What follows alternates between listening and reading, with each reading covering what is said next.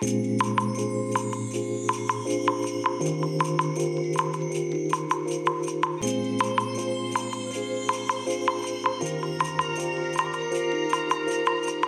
い。皆さんこんにちはこんばんは。お疲れ様でございます。本日はですね8月3日木曜日でございます、えー、ただいまねもう夜の7時になろうとしている時間なんですけれども、えー、仕事終わってね帰ってきまして、えー、朝ですね収録したんですがやはりねあのカンニングペーパーがないとですねいろんな情報がね言葉としてすぐパッと出てこないので、えー、取り直しということでね、えー、今帰宅して、えー、早速ね、えこのラジログポッドキャストラジログを収録し始めたところでございます。で朝どんなお話をね、え収録していたのかと言いますとえっ、と7月の31日付で、え発表されたシンセサイザーですね。えこれがね個人的には結構いいなと思ってましてでまあこのお話をね朝ちょこっと収録させてもらったんですが、えー、何かと言いますとベリンガーというですねあのー、何と言えばいいんでしょういろんなねまあこの音源を作っているハードウェアの音源を作っているメーカーなんですね。で、えーまあ、ハードウェアの音源以外にも音響機器ミキサーであったりとかね、えー、いろいろもろもろ作ってる会社ではあります。えー、マイクなんかもね確か販売してましたね。えー、まあ、そんな会社なんですけれども、えー、ここがですね、えー、プロ VS ミニというですね、えシンセサイザーを7月31日に発表しました。まあ、発表っていうかね発売開始したと言った方がいいんでしょうかね。で発表そのものはねもう1年だか2年だか前にですね、えー、実はあのー、発表はされていたんですね。うんまあ、その当時はねえー、プロ VS ソウルという名前で、えー、どうもねこの Facebook のベリンガーのアカウントでね、えー、どうも告知されたということなんですが、えー、このソウルという名前が取れてミニに変わったみたいですね。でどんなシンセサイザーなのかと言いますとえっ、とね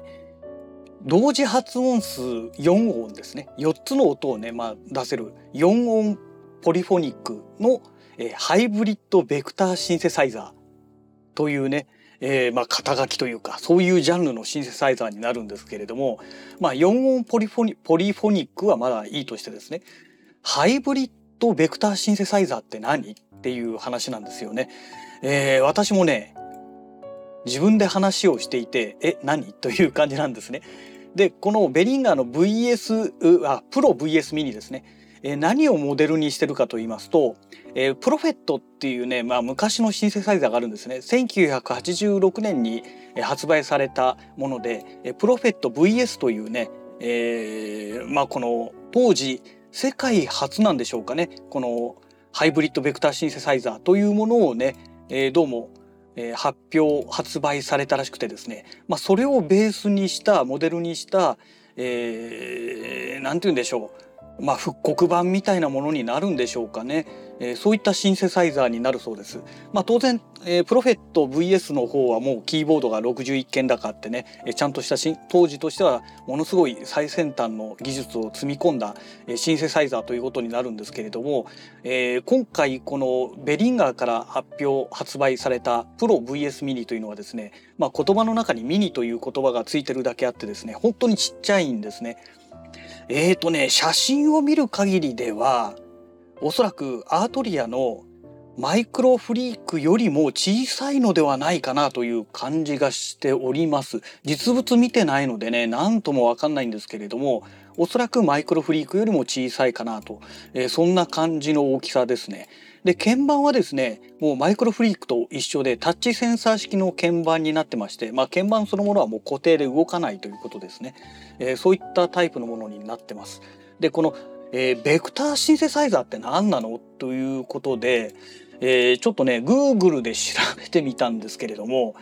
えー、まあよくわかんないです。えーと、一番最初にね出てくるのがシンセサイザーの音声合成方式の一つ。カナ表記ではベクトルシンセシス、えー、ベクターシンセシス。が混在され混在して使われている。あらかじめ設定された複数の波形が平面内に配置され平面内の座標で音色が決定される。さらに時間変化により座標を移動させることにより音色が時間とともに変化するというものである。という説明なんですけども自分で喋っていてねあのこの文章を読んでいてえどういうこと？みたいな感じなんですがえっ、ー、とねまあこれおそらくなんですが、あのー、ね、コルグのシンセサイザーに関わらず、まあいろんなシンセサイザーでもそうだと思うんですけれども、一つの音色を指定して、あの、まあ、一つの音色って言ってもね、このプリセットの音色ですね。もともとシンセサイザーでプリセットで登録されている音色を指定して、で、えー、キーボードを押すと、まあ、音が鳴りますよね。で、その時に、例えばピアノの音だけではなくて、えー、ストリングスがバックで流れていて、ピコピコピコピコなんか変なね、えー、電子楽器みたいな感じの音も一緒に入ってくるような、そういう音ありますよね。えー、多分そういうことなんじゃないのかなと思うんですよね。合成された音声。まあ、シンセサイザーの音声合成方式って書いてありますから一つの音ではなくて複数の音をね一回の鍵盤を押しただけで同時になってくれるということだと思うんですよ。でなおかつ、えー、時間変化により座標軸を移動させることにより音色が時間とともに変化するということで、えー、まあ単純な話鍵盤を一回例えばどの音ならどう押した時にピコピコピコピコピコピコピコピコピコピコみたいな感じでね音がこう上昇したりとか、えー、もしくは下降したりとかね音程が下がったり上がったりとかなんかそういうね、えー、音色が変化する、えー、そういったえー、まあ音作りができるそういうシンセサイザーのことなのではないかなと勝手に想像しております。間違っていたらごめんなさい、えー、正しい情報をご存知の方はね是非あのコメント欄とかで書いていただけますと、えー、非常に嬉しいです。はい。でこのベクトルシンセサイザーベクターシンセサイザーといえばいいんでしょうかね、えー、こういった方式の、え音っていうのは他のシンセサイザーで何かないのかということなんですが、え実はですねあのコルグから、えー、私がね学生の頃すで、えー、にもう発売されていたシンセサイザーでウェーブステーションっていうねシンセサイザーがあるんですけれどもどうもこれがねまさにそのベクターシンセサイザーらしいんですよ。えっ、ー、とこれね DTM ステーションの昔の記事2016年12月23日付の記事で書いてあるんですがこのウェーブステーションの iOS 用のアプリが発売された時のこのレビューですねの記事で出ておりました。1990年にコルグから発売されたウェーブステーションというシンセサイザーキーボードをご存知ですかということでこれ私すごく記憶に残ってるんですよ。当時シンセサイザー欲しいなとえー、私が学生だったのが、えー、1993年かな、えー、90年の頃ってまだね高校生になったぐらいじゃないかなと思うんですがん？90年。あ大学になったぐらいか。そうですね、えー、90年はちょうどだだからやっぱりそうだ。大学生になった時に発売された、えー、シンセサイザーですね。えー、当時22万円という価格で発売されたのを見て憧れつつもさすがに手を出せず楽器屋で触っていたのを思い出しますがそのウェブステーションが先日コルグから iPad、iPhone 版の iWave ステーションとして発売されましたということなんですね。えー、そうなんです、えー、iOS 用のアプリとして、えー、実はこの昔ね私も学生の頃いいなと思って思いながら指を加えて見ていた Wave ステーションっていうねえー、このシンセサイザーのあの要はソフトウェア音源ですね。これがね、実はもうかなり前に発売されているんですね。で、ちょっと余談なんですけれども、この iWave Station 実は、えー、7月の31かな ?30 日の日だったかな？えっ、ー、と、コルグがね、このサマーセールで7月31日までえー、このソフトウェア音源関係がね半額セールをやってましたので、実はこの iWave ステーションポチってすでに実は手に入れている状況でございます。はい。えー、ということで、まあ、この iWave ステーション、えー、これがね、まあ、2016年の12月23日、まあ、そのちょっと前ぐらいなんでしょうかね、に、えー、まあ、発売されていると。で、今2023年ですから、えー、もう何年前 ?7 年前ということでしょうかね。うん。まあ、まあ、まだね、えー、夏ですから、えー、7年前というか6年半ぐらい前のに発売されたというものなんですね。でこのウェーブステーションがまさにこのベクターシンセサイザーというものになるみたいです。えちなみにですねあの先月私が購入しました先月？先々月？先月か先月私が購入しました同じく KORG のえっ、ー、と wavestate mk2ですねえこれもね 実はまさにこのベクターシンセサイザーなんですよ。えー、ウェーブステートはねこの WAVESTATION のあの後継機種と言ってもいいような機種なんですね。要はこのウェーブステーションの流れでできた機種になりますので、なんか似たようなやつ手に入れてるよねっていう話になってしまうんですけれども、まあ半額セールでしたのでね、えー、まあいいかなと思っている次第でございます。はい。えー、まあね、要はウェーブステーションみたいな音を作れる、えー、元の話に戻りますけどね、えー、このベリンガーの、えー、プロ VS ミニですね、えー、まあそういったシンセサイザーになります。で、なんで、えー、このベニンガーの、えー、プロ VS ミニこれにあの私がね着目してるか注目してるのかということなんですけれどもえー、っとねその7月31日に発売開始と同時に、えー、まあ商品がね一瞬でなくなったみたいなんですけれどもえー、っとこれがねすごく安いんですよ。めちゃくちゃ安いんですよ。え99ドルですよ。ね。だからあのボルカシリーズと同じ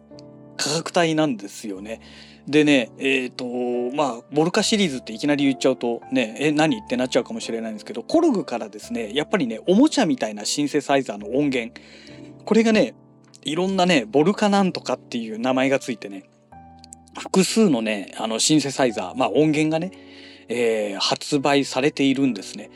えー、コルガあのボルカキーズとかボルカ FM ボルカサンプラーとかね、えー、あボルカサンプルだっけな、えー、それから、えー、ボルカモジュールとかですね、えー、ボルカえー、なんとか、えー、なんか他にもいくつかあったような気がするんですけれども、えー、そんな感じでね、えー、複数のこう音源が出てます。で大体日本円でね発売されてる価格がですね、えー、販売されてる価格がですね、えー、大体1万円台後半1万7 8千円とかね、えー、ちょっとショップによっては2万円台いっちゃってるものはあるかもしれないんですけどまあ、えー、そのぐらい1万後半ぐらいの2万円でお釣りが来る程度ぐらいの、まあ、価格帯で販売されているそういう音源なんですね。でまあ99ドルね、えー、1年ぐらい前1年ちょっと前であればね1ドル110円ぐらいでしたから、えー、そうするとねあのー、まあ1万2,3,000円ぐらいで買えたかもしれないんですけど今ね1ドル142円3円とかそのぐらいですよね。ですからおそらく、まあ、99ドルといってもですね日本円でねもし日本で販売されたとしたらですね1万5 6千円うん下手すると1万8800円とかねそのぐらいいっちゃうかもしれないですね。えー、まあこういったものがですねあのベリンガーから発売されたわけですね。でまあねウェーブステイト Mark2 持ってますからいらないんじゃないかというのもあるんですけれどもまあねでもこの価格帯とこのコンパクトさを考えるとねちょっと1台欲しいなっていうのが正直本音ですね。でこの元々のモデルになったプロフェット VS というね、えー、このシンセサイザーねあのまあ私持ってませんけどね、えー、中古で探そうとするともうとんでもないプレミア価格がついててなんか60何万とかね70万ぐらいの金額でどうも取引されてるみたいです。まあちょっとねさすがにそんなものはね手出せないですけれどもでこのプレプロフェット VS というシンセサイザーを、えー、YouTube で検索するとね、えー、その昔のね、えー、プロフェット VS のいろんな音がねこう聞けるんですけれども、まあ、それをモデルにした、えー、小さなねものすごく小さなコンパクトな、えー、そのタッチセンサー式のキーボードもついたねシンセサイザーになってますので、まあ、これはやっぱり手元にね1台置いとき、あの置いときたいなと。でこれがあればもう他はいらないんじゃないのかなと思いつつもまあでもコルグのあのマイクロコルグ S ですね。これはやっぱりちょっと手元に置いておきたいなっていうのもあってまあ今私の中で欲しいシンセサイザーはこの2つなんですよ。えベリンガーのプロ VS ミニと、えー、マイクロコルグ S ですね。まあ、この2つを買ったらもう音源は打ち止めでいいかなと思っております。でマイクロコルグ S はねだいたい4万円台まあ5万円あればねまあ、お釣りが来るような形で、えー、どんなショップでも買えるようなそういう価格帯になってまして問題はこのベリンガーのねプロ VS ミニですねこれがねそもそも日本国内で販売されるのかどうかっていうのがね大きなクエスチョンマークなんですよ。でねえっ、ー、と1年前の、えー、記事2022年3月16日付の記事で、えー、この島村楽器のね、え楽器情報サイトデジデジランドっていうねサイトがあるんですけどそこの記事でね実はこのプロ VS ミニ、えー、まあ、この時はねベリンガープロ VS で止まってますけれども、えー、こういうタイトルでね、あのー、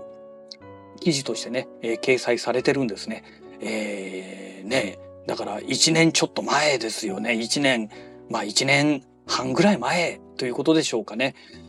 ねですからねまあ、そこからねようやくまあ海外では発売開始されたけれども一瞬で在庫がなくなってどこも手に入らないという状態でねでこの島村楽器のデジランドの記事でも、まあ、この当時1年半ぐらい前の記事でね、えー、本製品の国内発売は未定で発売時期価格等の各種問い合わせは現時点では島村楽器ではお受けできませんのでご了承くださいということなんですよ。えー、正式に国内発売え、決定の際は本記事にてご案内いたしますということで、え、書いてありましてまあ結局ね未だにこれはね記事として載ってないんですよね。うん、まあしょうがないですよね。でねまあこの1年半ぐらい前にねそのベリンガーから発表されてずっとこの何て言うの正式にね販売開始ができなかった、まあ、その理由というのがですね、えー、要はあれですよ半導体の問題だったみたいですね。えー、この機材で使う半導体が手に入らない。えー、ということでそれで発表はしたはいいものの、えー、生産ができませんという状況がずっと続いていたみたいなんですね。でその半導体などのそういった部品がね手に入るようになってから、えー、販売開始しますというどうもそういうアナウンスをしていたみたいでして、え、それがねようやく7月31日にまあ迎えたということなんですよ。ねえいやこれね何でしょうちょっとね本当本当なんとか日本国内でねえー、発売してほしいなはあの販売してほしいなと思ってますけれども、えーと、ベリンガーのねサイトでね、えー、このページを見てみますとその通販サイトのねリンクがねえっ、ー、と何箇所だったっけな5箇所ぐらいあったような気がするんですがあのリンクがね貼られているんですね。でねそれだけあるからまあ在庫もそれなりに抱えているのかなと思いきや一瞬でなくなったところを見るとあんまり その何て言うんでしょう商品作ってなかったのかそれともあまりにも安いから飛ぶように売れていったのかちょっとその辺がねわからないんですがねえまあちょっとなんとかしてほしいなというところですね。うんえーと、どこだったっけな？ちょっと待ってくださいね。そのベリンガーの公式のサイトを今開いてみますが、あ、出てきました。2、4、5箇所ありますね。えー、スイートウォーターというサイトと、なんだこれ？ゾ、ゾ、ゾマンっていうのかな？どこのサイトだかわかんないですけどね。というサイトと、まあ、アマゾンと、えー、コスモミュージックというところと、アンダートーン、アンダートーンでいいのかな？えー、というサイトがありまして、まあ、どこのサイト見てもね、もう商品が掲載されてないんですね。まあ、アマゾンはもう言うまでもなくね、全く出てこないんですよ。だからまあ、商品そのものがね、もしかしたらね、入荷すらされていないのかもしれないんですけれども、ただね、あのー、このベリンガーの告知では、えー、なんか在庫ありみたいな感じのね、ところがなんかの記事で書いてあったんですけどね、なんかねよくわかんないです。でまあね英語で全部書いてありますのでうん本当に本当に正直なとこ全然よくわからないというね、まあ、それが本音でございます本当にね。ちょっとね頑張って日本ではん、ね、販売開始してほしいなと、えー、ボイス数が、えー、4ボイス、まあ、同時発音数4つということですねえー、それから16個のベクトルオシレーターっていうのがなんか搭載されていて、えー、LFO が2つ VCF がアナログローパスフィルターなんかローパスフィルターとか言われるとなんかカメラのイメージがついちゃいますけどね。えー、なんだろうこれ封筒封筒ってこれ Google 翻訳で見ると封筒なんて出てますけどあエンベロープですね。エンベロープが3つですね。3種類あるみたいですね。